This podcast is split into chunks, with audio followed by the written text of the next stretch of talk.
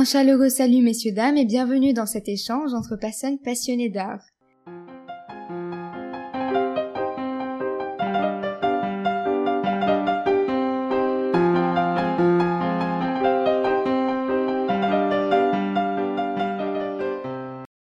La semaine dernière, nous avons eu la chance de parler de cinéma avec Jordan Ardenois, qui nous a beaucoup inspiré. Et aujourd'hui, nous le retrouvons pour discuter de l'influence de l'art sur son travail professionnel.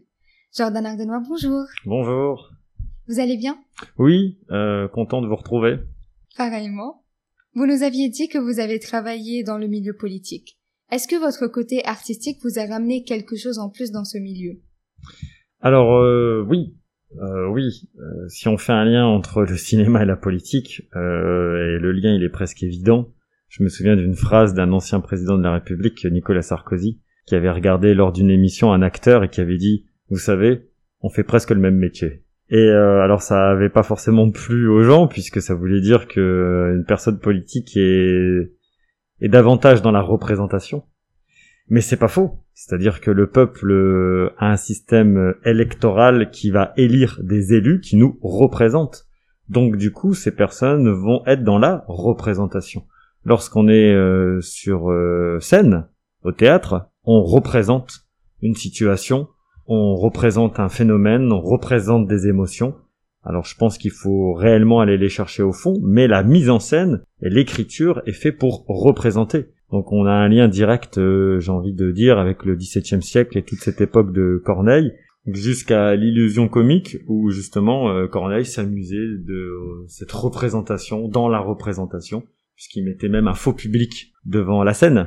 Donc en fait, oui, il y a forcément un lien, alors qu'il peut, il peut paraître un peu péjoratif ce lien, puisqu'effectivement c'est aussi ce que les gens n'aiment plus en politique, le fait qu'on soit aussi des acteurs. En tout cas, euh, moi, ça m'a pas forcément servi en tant qu'acteur parce que je ne suis pas à la base acteur, je suis plutôt euh, scénariste. Par contre, euh, le lien, il a été évident dans la rencontre. C'est-à-dire que si je devais rencontrer les gens de manière brutale, juste par représentation, j'aurais pas forcément signé beaucoup de coopération avec les pays il faut euh, tourner tout ça, il faut mettre en scène tout ça. C'est-à-dire que quand on recevait des délégations étrangères, par exemple, on créait une histoire, on faisait en sorte euh, que euh, la réception soit faite de manière artistique, historique, pour que les gens ne se sentent pas juste appelés par juste ambition économique, mais plutôt par réelle coopération, d'abord culturelle, avant de, avant de, voilà. Donc oui, euh, le lien euh, pour moi il se fait là et euh, et le lien de la représentation est vrai aussi donc artistiquement ça ça a clairement un lien quoi. C'est très bien, merci. Et que pensez-vous des œuvres d'art, surtout les films, qui portent un message politique?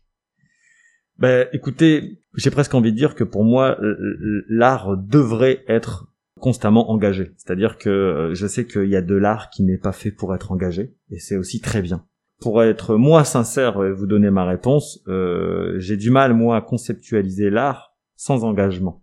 C'est-à-dire que même si on prend par exemple une actualité qu'il y a eu récemment avec cet artiste contemporain qui a juste euh, scotché une banane sur un fond blanc et ça a créé énormément puisqu'il a vendu ça je sais pas combien de, millions et puis ça a créé énormément de, polémiques et de discussions dans le monde entier.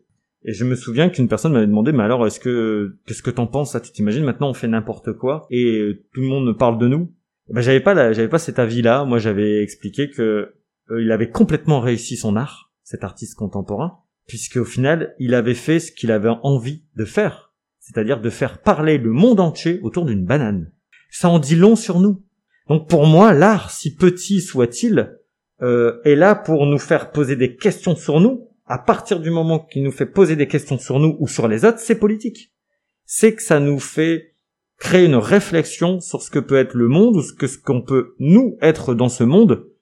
Et à partir de là, c'est politique. Donc, que ça soit une pièce de théâtre, forcément, euh, c'est souvent social, que ça soit un film, même un film qui peut paraître à l'eau de rose, il peut avoir un message politique. Donc euh, clairement, je trouve que l'engagement euh, euh, artistique, hein, c'est-à-dire de l'art engagé pour porter un message politique, peut, en mon sens, toucher beaucoup plus de monde que juste des justement responsables politiques qui expliquent qu'il faut porter des causes.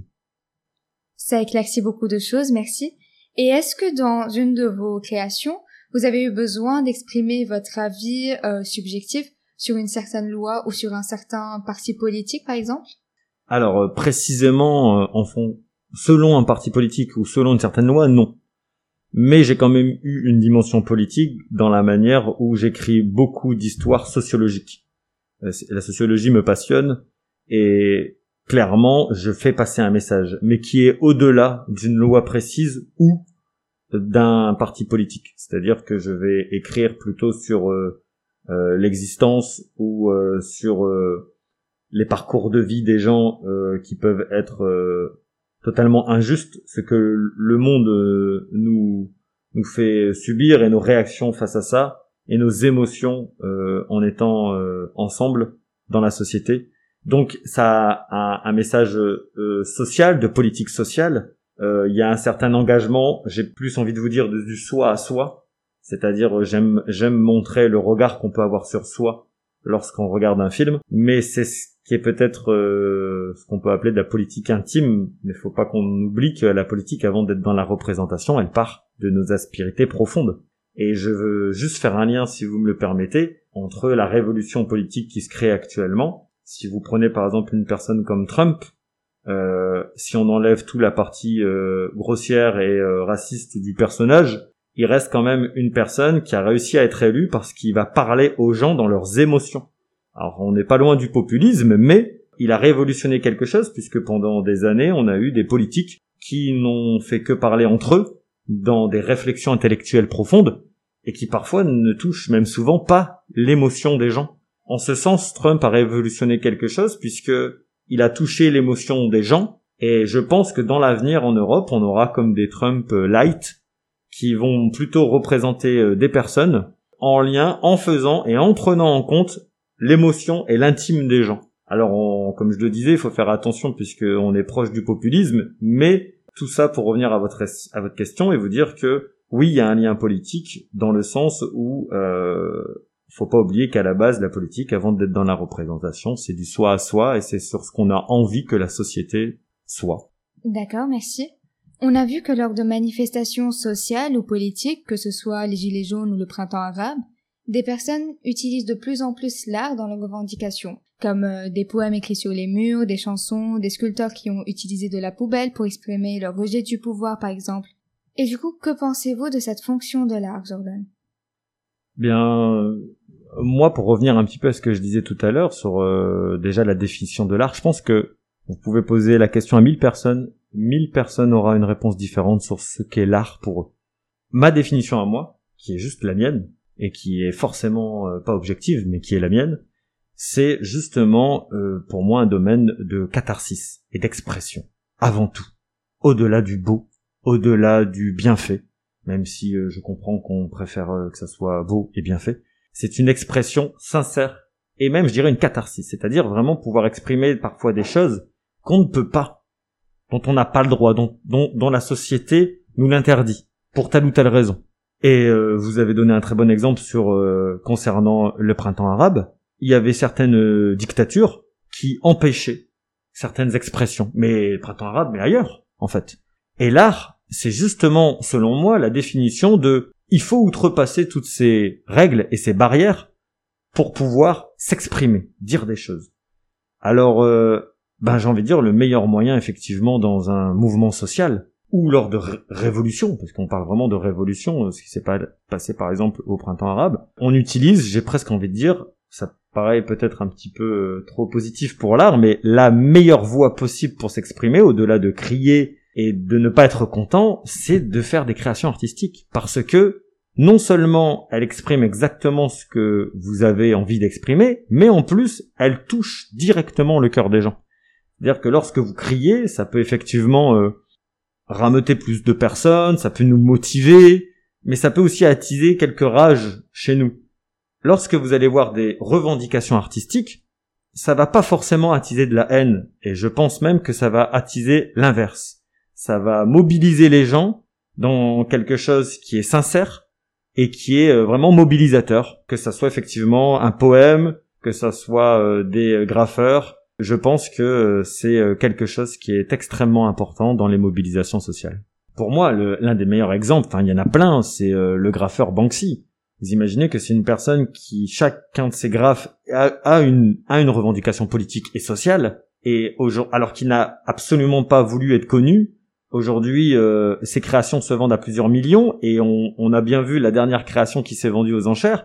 En direct, il a détruit son art, la moitié de son art. C'est-à-dire que le, dessin s'est détruit à la moitié. Alors c'est exactement euh, ça symbolise absolument tout ce qu'on voulait dire, c'est-à-dire que il a créé de l'émotion euh, de manière mondiale en euh, revendiquant quelque chose de social et de profond chez lui. Merci, vos mots résonnent beaucoup pour moi. Vous aviez dit la semaine dernière que vous avez commencé vos projets et vos travaux sur votre carrière à un âge assez jeune et du coup, avez-vous un message à transmettre aux jeunes qui aimeraient se lancer dans une carrière de politique et de cinéma? Bah écoutez, si j'ai euh, un message, oui. J'ai même un mot qui peut paraître très simple, mais au final euh, qui dit euh, tellement de choses. parce que tout jeune peut être un magnifique procrastinateur. Et ne jamais bouger, c'est le faire. F-A-I-R-E. C'est-à-dire que ça soit dans son domaine à soi qu'on a choisi. Je vais prendre un domaine au hasard, le marketing. On peut déjà à 17, 18 ans faire. Faire, il y a des réseaux sociaux, il y a des MOOC, il y a des formations, euh, il y a des euh, tutos YouTube, et on peut déjà créer une page, on peut déjà faire. Vous me parlez de l'art, on peut faire. Il faut jamais attendre euh, d'atteindre un niveau. Il faut jamais attendre d'être au niveau de celui qu'on aime ou surtout d'attendre les critiques. Qu'est-ce qu'on va dire de ça? Qu'est-ce qu'on va dire de moi? Ce sont les meilleures choses pour ne jamais faire. Jamais.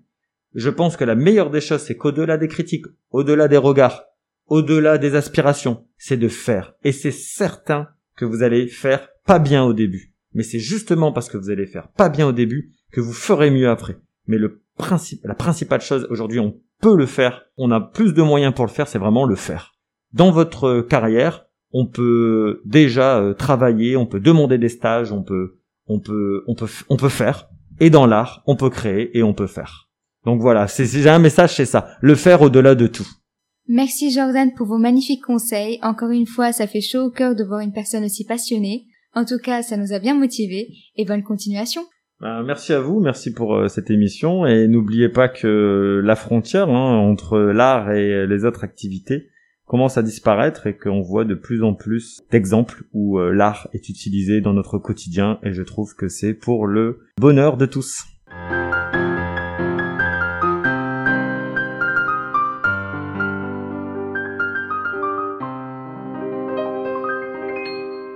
Merci beaucoup mesdames et messieurs pour votre écoute et passez une merveilleuse journée.